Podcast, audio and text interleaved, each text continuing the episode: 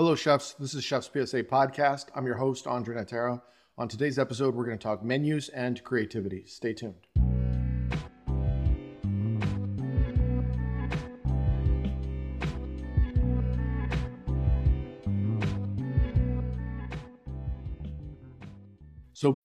When you need mealtime inspiration, it's worth shopping Kroger, where you'll find over 30,000 mouthwatering choices that excite your inner foodie. And no matter what tasty choice you make, you'll enjoy our everyday low prices, plus extra ways to save, like digital coupons worth over $600 each week. You can also save up to $1 off per gallon at the pump with fuel points. More savings and more inspiring flavors make shopping Kroger worth it every time. Kroger, fresh for everyone. Fuel restrictions apply.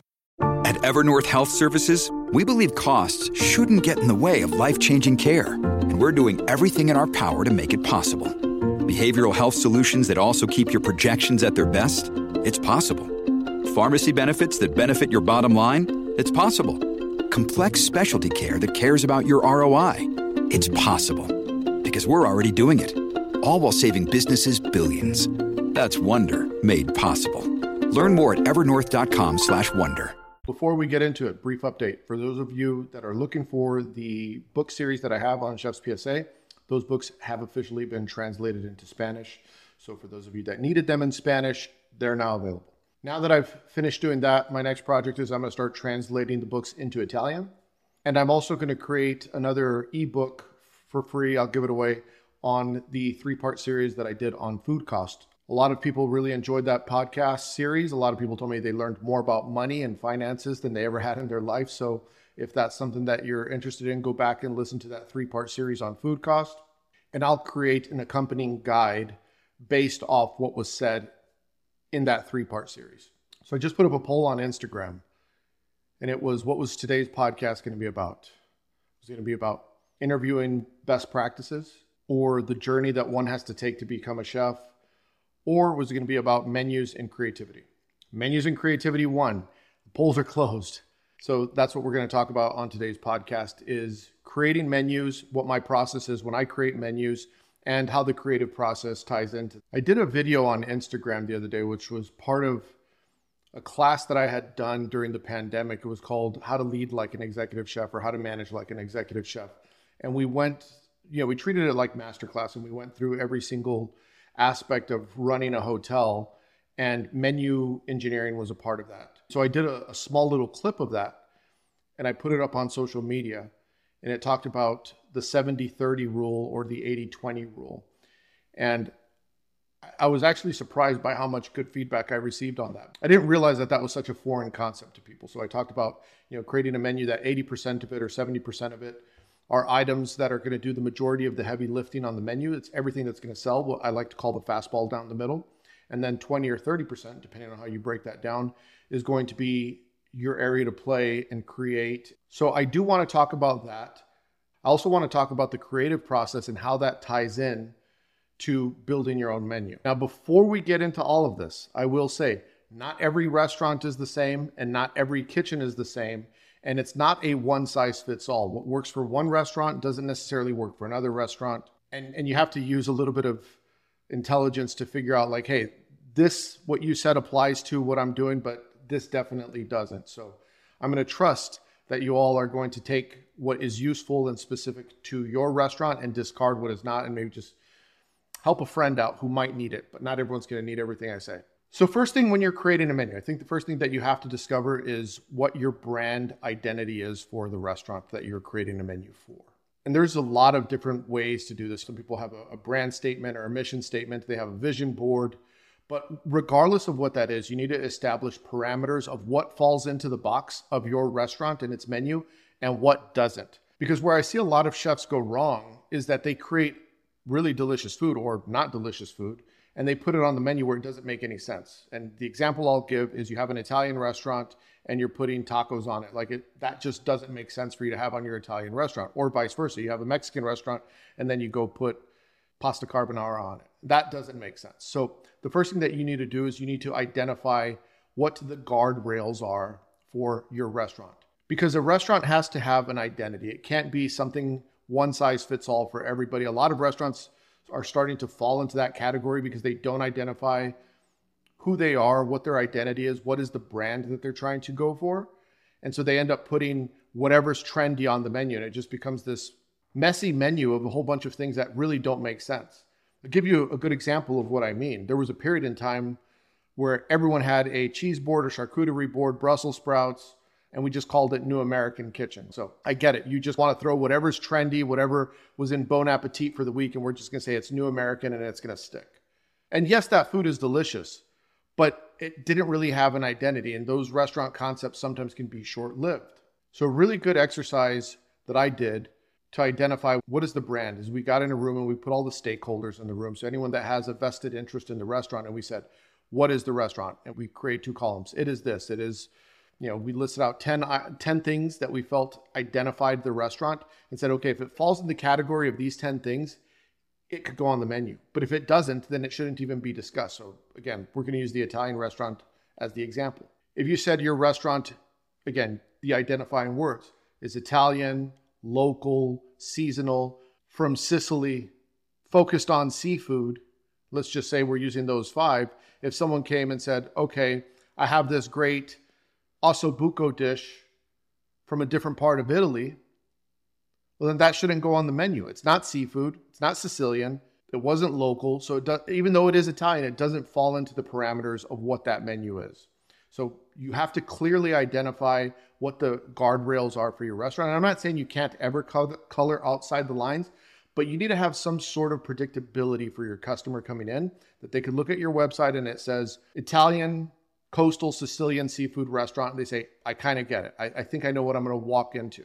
They're not going to go to your Italian coastal Sicilian restaurant and expect you to have ahi tuna tacos on it, right? Some common sense needs to be involved in this menu creation. So, first thing you have to do is identify what the guardrails are for the restaurant. And then there's the conversation of what level are you trying to go for, right? Are you just going for the local neighborhood restaurant? Or are you going for something extremely high end? You know, are you pushing for Michelin three star? Or are you pushing for just, you know, you want to be busy and you want to feed the neighborhood?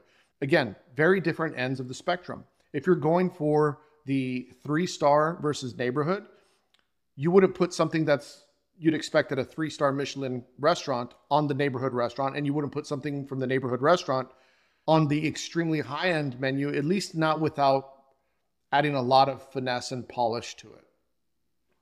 It has to fit the concept. So your customers, again, can come in and know what to expect. You have to approach this from a business mindset first, right? So establishing what the guardrails are is establishing what the business mindset is for the restaurant. And we're going to talk about creativity here in a sec, but let's kind of establish the framework, the bones, business first, right? As we talked about, it's the lifeblood of any restaurant to make sure there's money coming through. Now, every restaurant is going to be different. Like I said, some restaurants apply the four, four, four rules. So, like four starters, four main courses, four desserts. You know, that's that's a smaller type restaurant. Some people are going to go into a tasting menu only.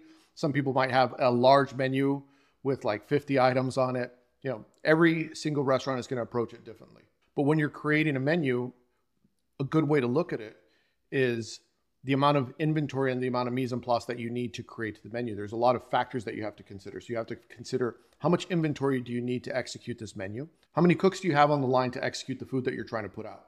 I'm going to get off subject, but at one point in my career, I was the chef of a restaurant where we were doing a tasting menu and it was it was complex and we were punching above our weight what I mean by that is we were we were looking at like what uh, El Bulli was doing. It's like we got to be as good as El Bulli. You know, this is when bubble food was all the rage, and what we were trying to do with like five cooks was just not feasible. It was it was not realistic to do that level of food with only five people, tasting menu only, and all the other things that we had to deal with, right?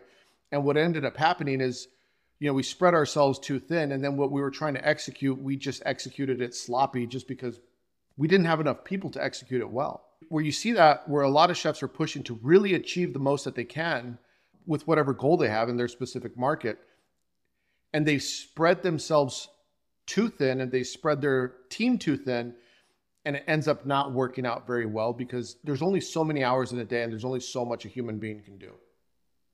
Now, that doesn't mean that you shouldn't push yourselves to excellence.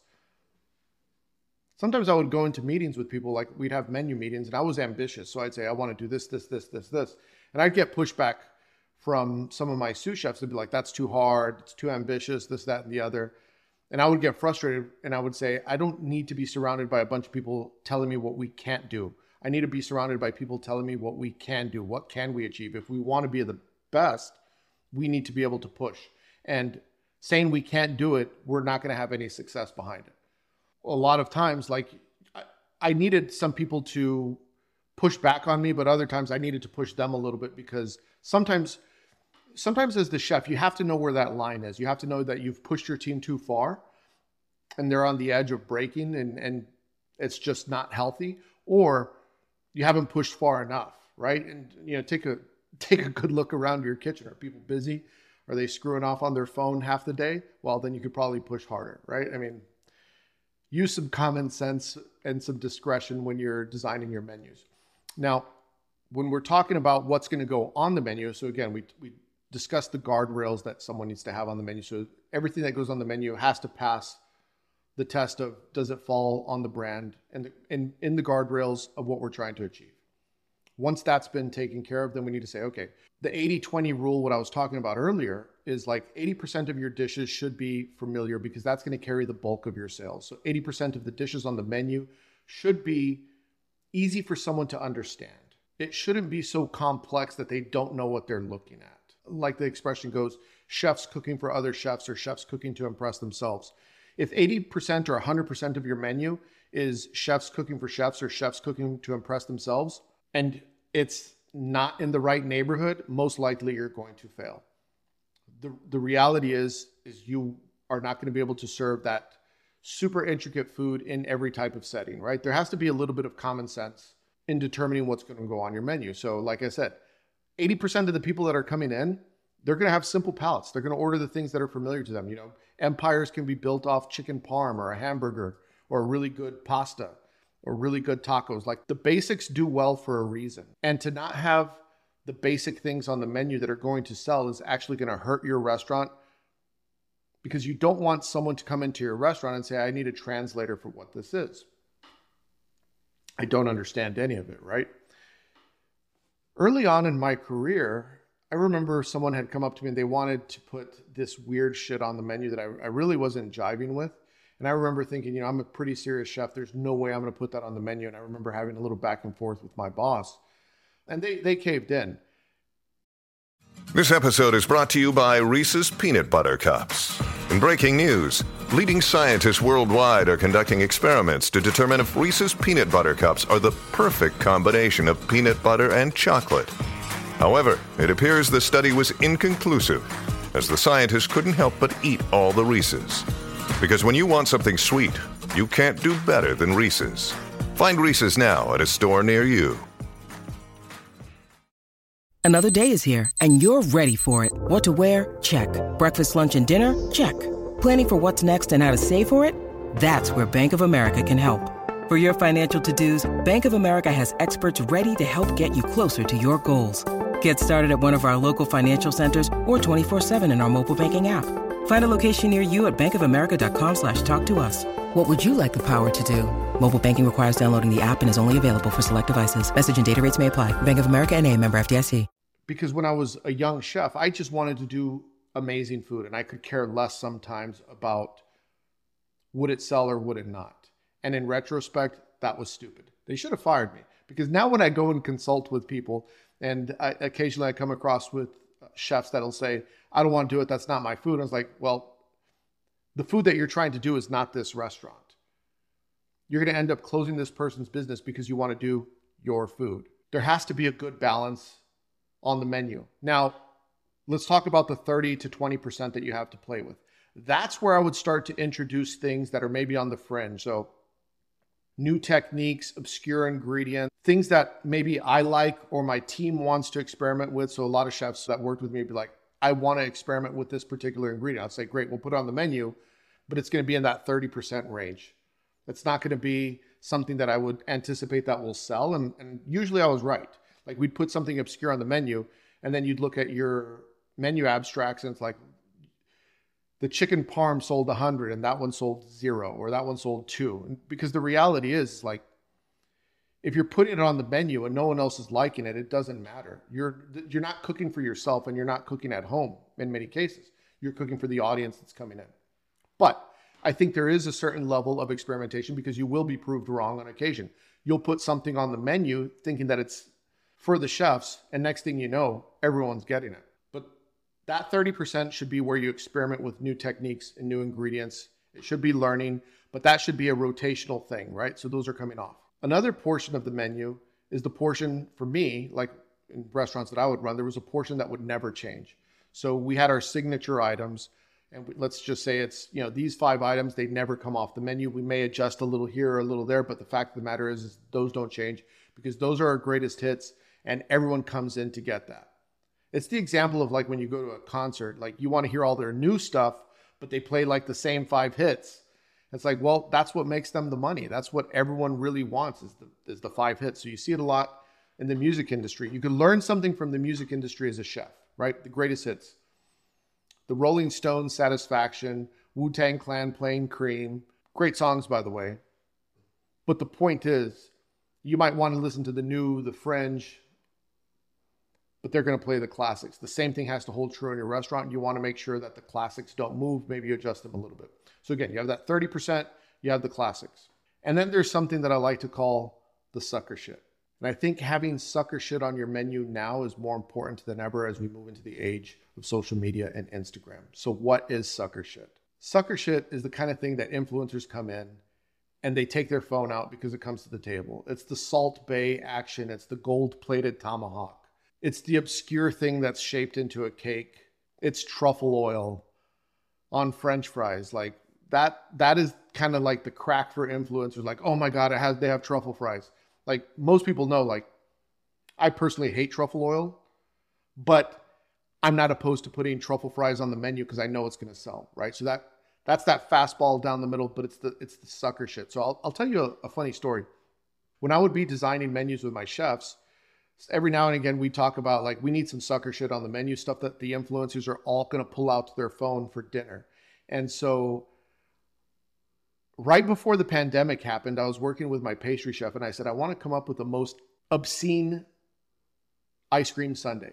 And I want to make house made ice cream and I want you to make, you know, homemade magic shell and I want to use the most expensive cherries and have on glaze and 10x vanilla bean ice cream. I said, I just want you to make it so over the top and garnish it with gold leaf and go to the table and pour it table side and serve it on a silver platter and make you know, a whole bunch of pomp and circumstance around the dish. We're going to sell it for $50. Sundae for four for $50. And I want every single table that comes in that's a party of four or more to get it so they can all take their phones out and record it. And I want to be on everyone's Instagram when we're doing this. And it was, it was, I mean, it, it was, you know, sucker shit, but it was delicious too. Like, I'm not to lie. Sometimes sucker shit is delicious. And so we put it on the menu and we put it on for like 60 bucks. People would buy it all the time and everyone wanted to take pictures with it. And it worked, right? The, the table side pour, souffle coming that everyone's going to take their phone out or the gueridon being wheeled to the table, depending on what type of restaurant you are, where they're slicing the meat or they're, you know, slicing the ribeye at the table. It's the, it's the chocolate pinata. That is kind of the stuff that you know is going to bring attention to your restaurant. So what I would tell my chefs is you want that to get them in and then you show them the cool stuff that you're working on. But that's the stuff that makes your restaurant go viral on social media. We had a dish that we did, and it was, um, I'm sure everyone's done it, but this is what we were doing. We were doing tater tots with aerated Gruyere cheese and black truffles. And we would sell it for a certain price, and we kept raising the price, but no one ever complained. No matter how much we raise the price, people would still buy it. And my chef de cuisine at the time would come up to me like, I want to take this off the menu. It's not as intricate. You know, we want to, we want to push. I said, look, push on all this other stuff, but keep that on the menu. I know it's not like the most soigné thing, but trust me, it's the one thing that everyone comes in and takes photos of, and every single table gets it, and it's a cash cow. Don't take it off the menu. I think to this day they still have it on the menu, I think. But it, it's one of those things that you have to have a good mix of that sucker shit on the menu that everyone wants to come in and take photos of. And like I said, then you get them with the other stuff. This doesn't apply to all restaurants, but it applies a lot where you do tasting menus. You have the opportunity to have supplements on there. I think having that on, especially from a incremental revenue standpoint, is a good thing. So let's say you have a tasting menu, and you see this with a lot of high-end restaurants. They'll have you know the supplemental caviar, the supplemental truffle, the supplemental A5 wagyu. That's a good way to increase and add value to what you're already doing. So, for example, let's just use that tater tots as an example that I had earlier. I could say we have tater tots with aerated Gruyere cheese on top, but for X amount of dollars more, we could supplement black truffles or you could supplement caviar, right? That is adding value to what you're doing. It's it's those lux items, right? So if you have a tasting menu and you have this course or that course, or for extra supplement, you could add in the lobster or you could add in the A5, right? So for $25 more, $50 more, whatever the case may be, you add in those more expensive items. And then once you've written your menu, you should hopefully go through some sort of process to vet it, make sure you do tastings, make sure everything's correct. And you should be reevaluating your menus quickly. So you're adjusting them as needed, you know, what's selling, what's not. A good practice is to run the menu analysis at the end of every month and evaluate what's selling, evaluate what's not, and adjust as needed, right? The longer you delay, the more it's going to affect your bottom line. Now, the last thing I'm going to talk about when it comes to creating menus, when you want to introduce things but you're not sure how to introduce them. This is something that I do. This is just this is just my pro tip is if I wanted to introduce an obscure ingredient, I might introduce it. For example, everyone loves beets, but not everyone loves foie gras. So maybe I will create a beet dish with foie gras versus a foie gras dish with beets. So if the first thing on your menu that you see is beets, a lot of people are going to be likely to order it.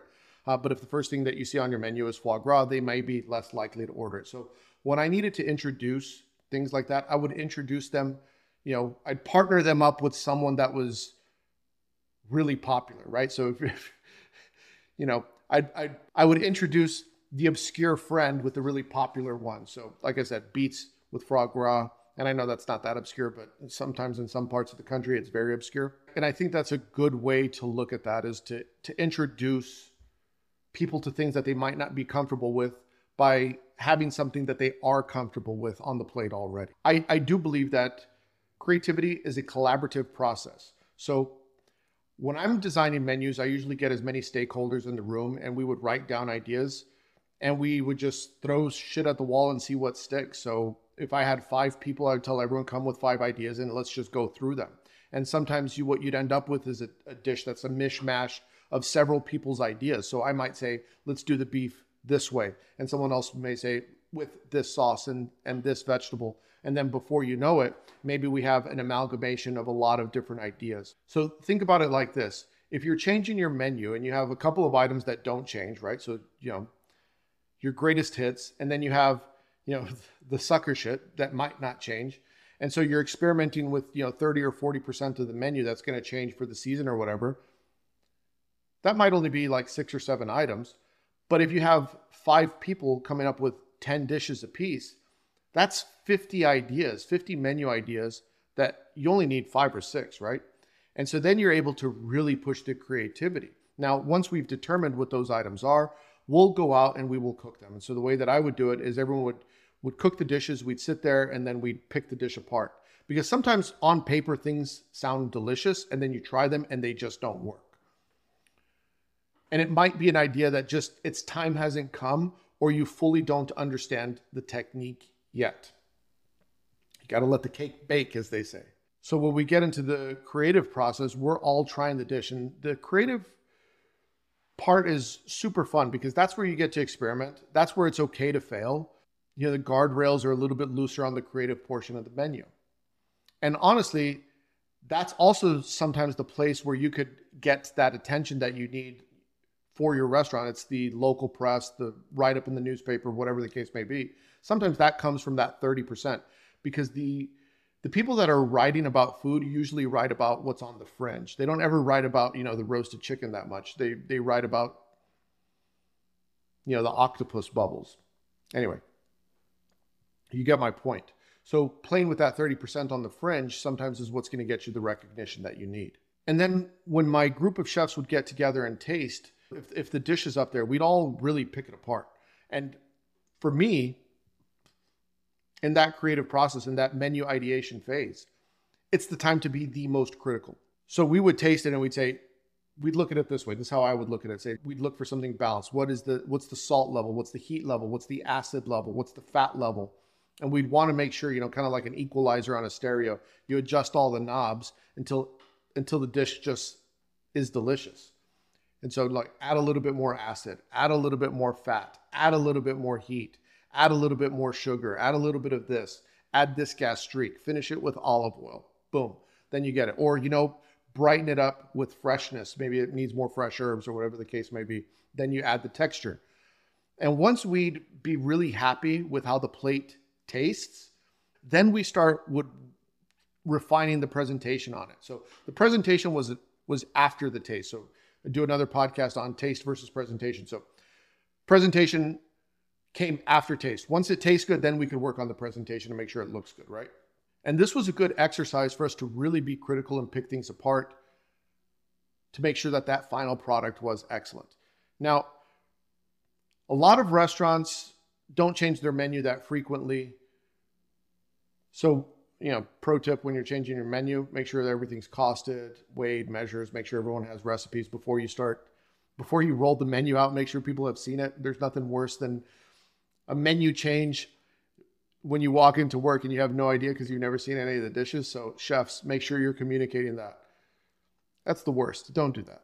But I'll tell you, sometimes you do get in these creative ruts. A lot of times people will message me and say, what, do you do when you're in a creative rut? Like sometimes it happens. When I was younger, I was the chef of a place that did a tasting menu only restaurant, and we had to change the menu every day. My boss at that place happened to be a big fan of, you know, Thomas Keller and the French Laundry and Charlie Trotter and said, they change their menu every day. You need to change your menu every day.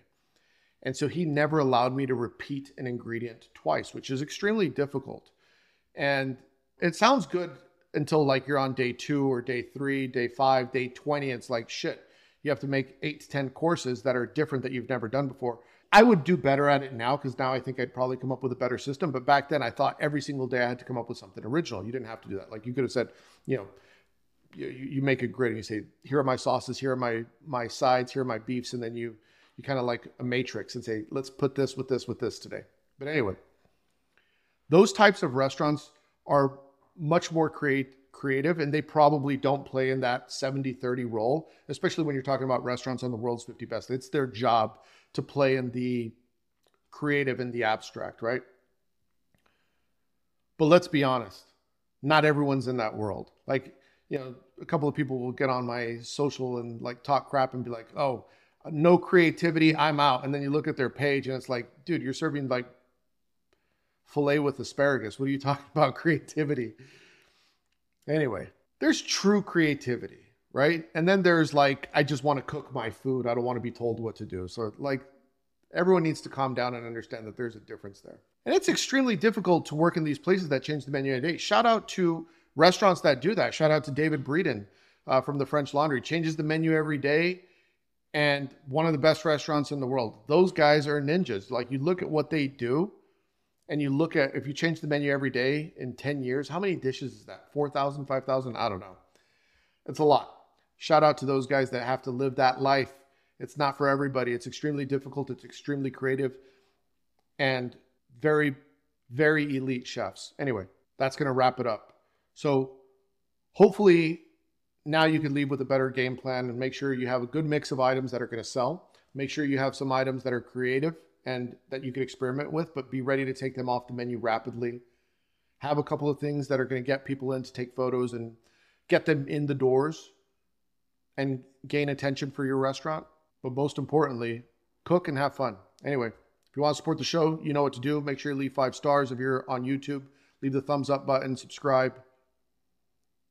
Nothing less than five stars, by the way. That's it. Five star podcast. If you don't leave five stars, it's because you're a liar and a hater, and you don't want to be a liar and a hater. So I appreciate the five stars. Go to chefspsa.com. That's where you get all the books, English and Spanish now. Working on Italian. That'll be out soon. Go get the free ebooks as well. Get yourself some merch. Thank you very much. Hit the porno music.